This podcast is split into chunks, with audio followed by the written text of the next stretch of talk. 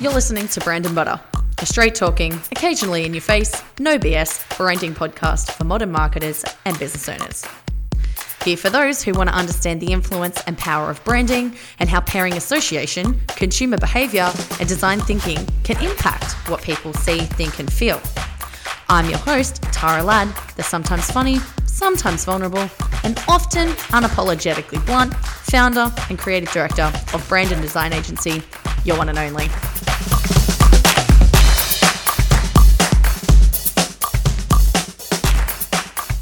Hello! We have a great episode today. This one really applies for anyone who is starting a business or wants to rebrand their business. So if you're looking at repositioning, if you're an existing business, this is also a really good um, episode for you, because what we're going to do in this episode is lay down the basic foundations of what create a brand. And sometimes if we're Um, you know, working through fly, like on the fly and trying to figure out what it is that we need um, on the go, you'll find that you'll miss these crucial elements if we're winging it. And most of the time when we're starting a business, we're winging it, let's face it. Uh, so from a brand perspective, which is probably pretty crucial, there's the things I've learned along the way, but also from, um, you know, getting those really important organizational structures in place. This Even if you just plan on being a freelancer, um, this is some pretty important detail. So I'm going to talk about, first and foremost, uh, the most important thing that you really need to focus on is getting uh, your, your systems and your processes in order. So a strategy isn't just about how you're going to go to market and how you're going to talk about, um, you know, what you look like and how you sound, and which is also part of the identity. There's crucial parts of a strategy that people don't talk about as much. And you'll see there with a brand, there are so many different elements to it that people just have very specialist, um, you know, roles out there talking about this type of stuff. So you have coaches, you have uh, accountants, and you have, uh, you know, all these different people that talk about models and systems, and all of this is all part of a brand strategy. Like all of that coming together is, is a brand strategy. And then there's tactics, which is how you implement certain things to make things happen. So marketers are great because um, marketing is essentially the be all end all of, of how you communicate your messaging for your brand. And they talk about how to fix things up. But what we're going to talk about today is those crucial elements of your who, what, when, where, how, and why. And it seems pretty straightforward, but there are so many little things in here. You can like grab a pen and start writing this stuff down, because it's it's quite, um, there's all these tiny little things. You're like, oh my gosh, I didn't even think about that. So let's just start with the who. Now, the who is a pretty important detail when it comes to communicating who you are. Now, sometimes, now let's face it, sometimes we don't actually know, and it's it's a real um, it's a real find your find your own adventure, or choose your own adventure as you go along the way. Because, like I say to people that are starting out, you will have a target market, but you will find that sometimes along the way, that target market might be someone completely different to who you thought it was going to be, or you might find that people are asking for a certain thing that you didn't even think to offer. So you kind of switch the direction. So business plan is a great place to start, and keep in mind that I just said things change. So you don't want to be hard-lined to that business plan. You want to know that there could be things along the way that can change, but essentially your business plan outlines what you want to do, how you want to achieve it, uh, where you want to be in one year, three year, five year time. Would probably would not plan it any longer than that. We all know what happened with COVID. uh, that threw everyone's plans out the window, but it's just having the ability to, to future-proof things, because when you have a business plan in place, that's when you can create a marketing plan. So if you say that in, uh, and I'll give you my example of when I started uh, Your One and Only, my five-year business plan was that I wanted to have five staff, uh, I wanted to have a studio, I didn't want to be at home, I wanted to be earning X amount of dollars, and, you know, those types of goals, smart goals that you can actually uh, make achievable through um, through work. So then when you have those plans in place, then you can set a marketing goal up, and those marketing goals align to that business plan. So you say, I want to earn this much revenue in one year's time. You go, okay, How are we going to do that? Do we need to look at your pricing strategy? Do we need to look at uh, your target market? Who are we exposing ourselves to? Like, where are we collaborating? How can we get people in the doors? Like, this is the type of stuff that a marketing strategy does, and this is why marketing is so important. Now, branding falls as a subset of marketing. So how you present yourself and your visual identity is a subset of marketing. And we specialize in the niche of branding. Now, when we talk about marketing, marketing's so top tier. It's talking about how you execute yourself from a, you know, from a front to end channel marketing strategy. It's all of these different things, you know, like paid advertising, placement, positioning. And while we do that from a branding perspective, there are so many different elements of marketing that that really knuckle down um, on tiny, tiny details. So I would suggest having a look at some of the marketers that are out there and seeing what they do. And then there's obviously subsets of marketing, digital marketing, you know, and all that type of stuff, social media marketing. But in this instance, we're talking about, um, you know, so once you've got those those key things in place, then you can start to work out how you're going to do things. So if you know that you want to attract a specific type of target market and you say you want to earn X amount of dollars, that means that you might go out with a pricing strategy, with a quality over quantity thing, and it means that you want to target a specific socioeconomic target market. Now, put that. let's put that in layman's terms, a target market that fits your income bracket. So, you know, you you would, Chanel is not appearing to the everyday, uh, you know, low to middle tier um you know, uh, socioeconomic bracket. No one's going into Chanel and being all like, hey, let me just get that six thousand dollars bag off the shelf. No. So, you know, they have a very high luxe market and they know how to speak to that audience. And that's why that is important. So, which is what I'll talk about in the next episode. So stay tuned for that. Uh, so when we talk about the what, it's about what it is that you do. So you've got your who, and uh, your who kind of talks about, you know, what it is that, who you are, what you believe in, what your values are, what your purpose is, and all of that needs to come into play in the in the foundation and the essence of the biz, of the business and the brand, because that is what people buy into. Again, I will talk about this in the next episode where we talk about belief systems, but this is really important because people buy through emotion. And if you can connect on a much deeper, deeper level than just a product or a service, then you're going to tackle that. Apple, and I'll use it as an example because it's widespread, everyone knows them. There's no, there's no doubt in my mind why they are the number one brand in the world.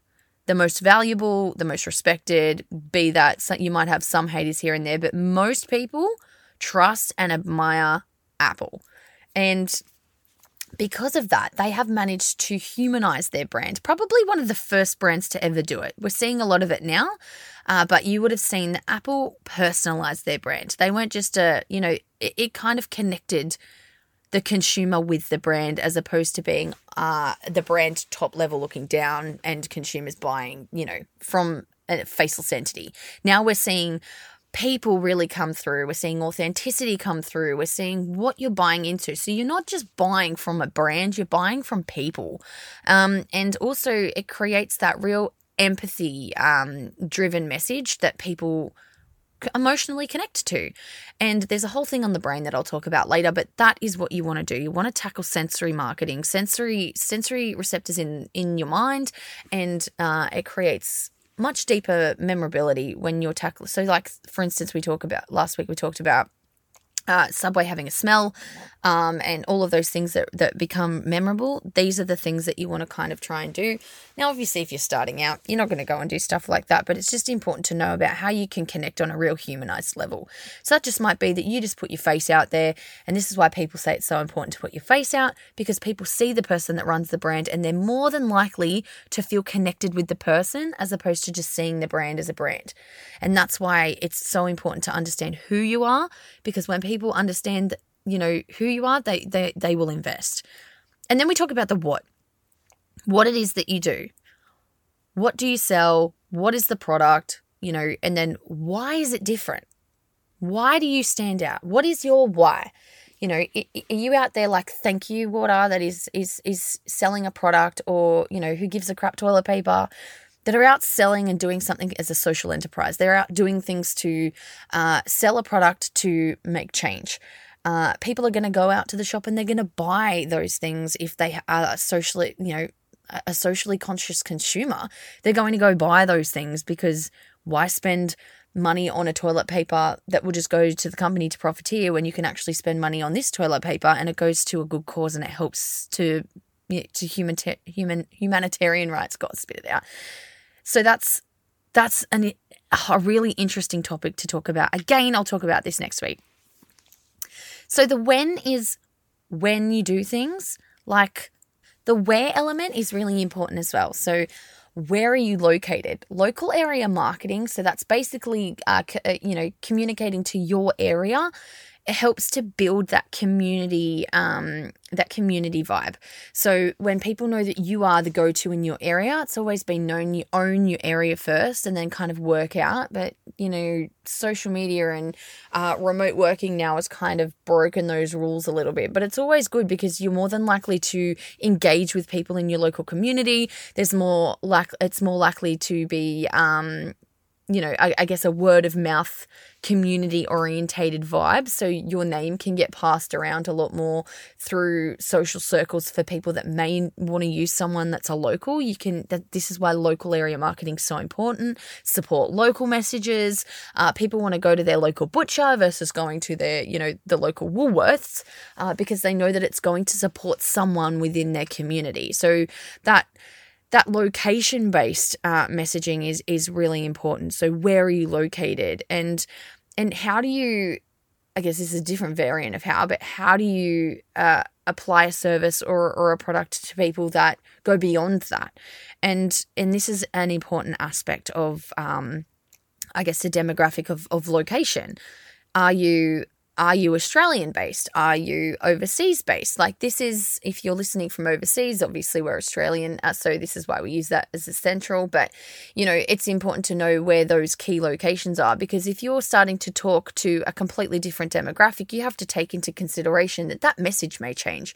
So, you know, if you are like from where we are in Your One and Only, we're a remote metropolitan kind of country-ish area. So like, you know, we're not mainstream C B D. We're kind of country city is, is what I always like to say. And um, so we're not going to use C B D messaging in our area. It's just not what it is. We live out here for a reason. It's not the same thing.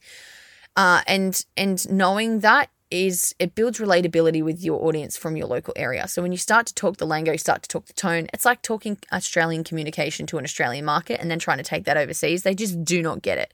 So it's understanding the language that you use, the the way that you use prompts and things like that to build relatability with your audience, should you be a local area. Like, and that would be applicable to anyone that has, you know, like a fixed location, like an like a, a mechanic or a hairdresser or someone that is in a location that obviously can't do remote work. So it's important to understand those nitty gritty details. Uh, and then obviously anyone that's that got a product-based business in Australia, then you would speak to the wider demographic, but still, still understand those messages that you would use to international versus, you know, Australian-based audiences, which is where the whole segmentation in email comes in. But we'll talk about that another time. We'll get someone in that talks about like crucial detail with market segmentation, because that's a, a whole a whole thing. So how you do it's really important. If you are a product-based business, uh, you want to talk about how you manufacture, uh, how what what the quality is of your product, you know, how you run your show. If you're a service-based business, you want to take them behind the scenes. You want to show them how it works, the processes, um, how you run your business is so important to people. This is where you would see there was a big boycott with, um, uh, was it Nike? Um, can't even remember. But it was a big company that was using uh, basically like slave labor. Um, and everyone boycotted the brand because they didn't believe in that. So they just really want transparency with the way that you conduct your business. Now, should you be using an international, you know, uh, like a Chinese-based manufacturer? That's fine. You just need to communicate those messages. And I would be very inclined to be very sustainable in the way that you do the practices. And you'd have to obviously go down the route of understanding where it is, who the employees are, how they run their businesses. This is why suppliers and the suppliers that you choose to use are also crucial, because they are essentially now a brand association.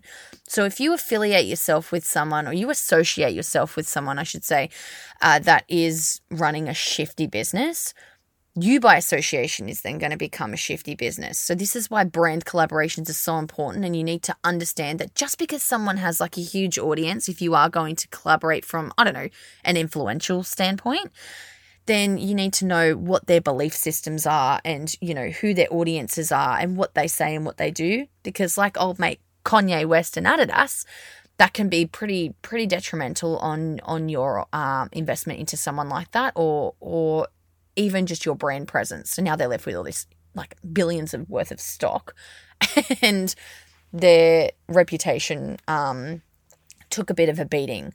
So it's important to know who, and that obviously that's much bigger scale, but this can happen from suppliers' point. You know, you want to make sure that you're using the right people. Um, I did a lot of research before I would invest in someone, and I dabbled in a lot of different suppliers until I found people that aligned with us. I even told um, one of my, one of my, um, collaborators, I would I would say, and obviously not going to throw them under the bus, to throw their prices up, because what was happening was I was referring our branding projects to this person, and they came across so cheap that it was bringing our brand presence down. So I was like, you are better than this. You need to bring your prices up and align with us. Um, and they did, and they're killing it. So, you know, it's it's just understanding um, and it's value and respect, and how you fit into the market, and how you run your show, and how you do things, like what are your belief systems and all of those types of things, again, next week. So your why is, let's jumping subject because I talk really quickly. The why is basically your foundation. Like if your business is suffering financial turmoil, which most of us are at the moment, what gets you out of bed in the morning and what stops you from giving up?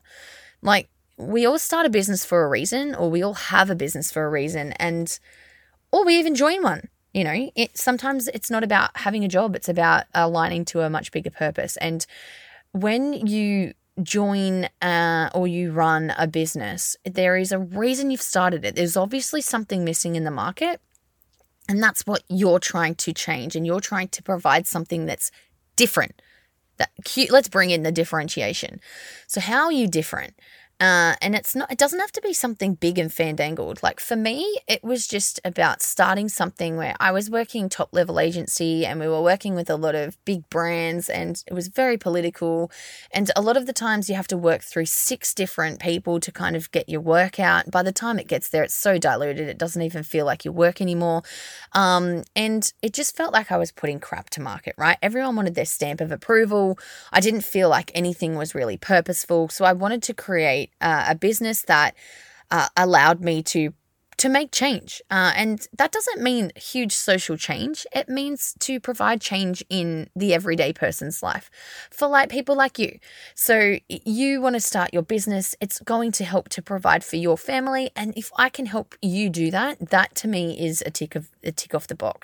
And that's why I love to share my stories, because it's not about creating this huge, massive vision. It's just by allowing people to just do what they love. Like that to me is everything. If I can help someone do what they love, then to me that's just helping the everyday person. And why does it have to be some big mission? It just it, we're all we're all worthy of of having great things. So I believe that's that was one of my sole purposes. And and that, so basically, don't put shit to market is my why. But another thing is to provide, like our local area was um at the time was pretty, you know, quiet. Everyone was going to the C B D, and I wanted to provide a really valuable service uh, that they could have gotten the C B D. Like, why should everyone have to travel to the city to get a good service? It was just, and I'm not talking about just where we are in Camden, obviously anyone that's remotely close, like, you know, people from Parramatta, like can come out to us, or from Wollongong can come out to us and and physically be here without having to trek all the way into the city. Now, given that in Parramatta you could trek to the city, but why would you go in with the traffic? You can go against it. So there was lots of reasonings, and we've obviously picked up some great clients out here that valued that. And so that was another reason. Um, the third reason for me, there's three, was so obviously put don't put shit to market's number one, but th- these are all my motivations to start a business. And that was because I saw the way that women were in advertising, they were treated in advertising. And I knew uh, coming into my mid-twenties that if I wasn't where I wanted to be by the time I was twenty-five, then my mission and my motivation to what my career looked like changed. So twenty-five came around and I had so many different interviews with uh, a lot of the, you know, big ad agencies. And you know what they always used to say to me? We love your work. It's amazing. Um, what is your salary expectation? And every single time I gave them my salary expectation, I never got the job. And it wasn't out like outlasting my what I was worth. I just... I just had all of these qualifications. I was really good at what I did. And you know what? When I started my own business, no one blinked. Like, everyone pays us what we're worth because they know that I provide so much work. You know, I know a lot of people probably kicking themselves. Um, and there was one that I did get my salary expectation for. But again, so much comes into play, and it was over the bridge in Saint Leonard's. It was a really great agency, but there was going to be a lot of travel involved. So it was going to be like two and a half hours door to door every day. That's five hours of travel a day, guys. That's twenty-five hours a week in travel. So that was probably the very, very, very last interview I had. And to me, that was like, you know what? I don't want to do this. And travel ended up becoming an issue. So I started started my thing. Um, I had my plan to start my business in twenty well, I had my ten-year-long service, and I got a re- paid out redundancy because our company merged, and it was like go time. So all of those things came into my consideration. But essentially the key reason, and I still stick to it by this day, is don't put shit to market, and all of those other factors come in come into it as well. So that helped me to become a working mother. It helped me to provide balance into the way that I work. Now, don't get me wrong, there's still no balance. What is balance? But it's, it's it gives me a lot more flexibility to do what I can do, and I wouldn't have it any other way. So, you know, your differentiation as to why you exist matters. It doesn't have to be some big glorified strategic, you know, idea, but that's just that. But they're like just basic, you know, fundamental things to think about when you're starting your brand, because when you think about those key issues, they help to create the blueprint that will become your brand. So check back into, um, if you're not signed up to our email, make sure that you jump on, because we're releasing a uh, lead magnet soon, which we'll, we'll share obviously with all of our people already on our list, um, that we'll be talking about these key things. And we're going to be creating a worksheet that you can talk through this stuff on, and it will just be really good to to map out. It essentially creates your blueprint. And as to finish off that, like, you know, once you kind of have all those things down, then you create a SWOT analysis, which basically is a cross on the page. And in each line, you create strengths, weaknesses, opportunities, and threats. And you write down those things. And if you don't know what that is, go and have, go Google it and have a look at how they do it, because that's a really important thing that you can do to kind of help figure out how you can position yourself within the market. Uh, but positioning is really important too. So if you're like, say you have like a, you're a coffee roaster, like, you know, are you going to position yourself in Woolworths, or are you going to position yourself in this really cool, trendy, like local cafe? Like, people perceive your brand very differently with how and where you position yourself. Same with pricing, as I said before. But the key things that I reckon that you should really focus on is good finances, having good financial structure. This is what led us down the last couple of years. So having a good finance system, who, who didn't let down the last couple of years, but having that strong and thriving is so important. So, you know, I would always hire someone in finance over someone else, because, and I know that sounds so weird, but having key, key pricing and uh, monetary goals and, uh, you know, plans are so, so, so important. It allow it helps you to know who you can hire, when you can spend, what you should spend on, like where your allocations are. Like, that is so, I can't, I cannot stress that enough. Get a, like bookkeepers and accountants should be, you know, and and even like strategists in finance should be on your top of your to-do list. Uh, aligning with that is also your systems and your processes. Having a clear and easy system helps to save so much time in admin, and it will, you know, anyone that focuses in the systems and processes space, I would go and have a look at their pages and see what they're saying, because having strong systems and, you know, funnels help to, and I know that funnel sounds like such a dirty word, but it's just basically like having, what do you want them to do when they inquire? Where do you want them to go? We're working with uh, like all of these um crucial elements of our business at the moment since we've changed direction a little bit, and that's so important. Like, you know, where are they? And basically a simple funnel, where are they coming in? Are they? Are you in brand awareness stage? Uh, are they a lead? If they've bought from you, how do you then retain that client? Because did you know that twenty percent of your customer base will form eighty percent of your business revenue? So having your top, you know, performing customers um, are so important to keep in the loop, because they will keep coming back, because that will essentially build brand loyalty, which, again, I'll talk about later.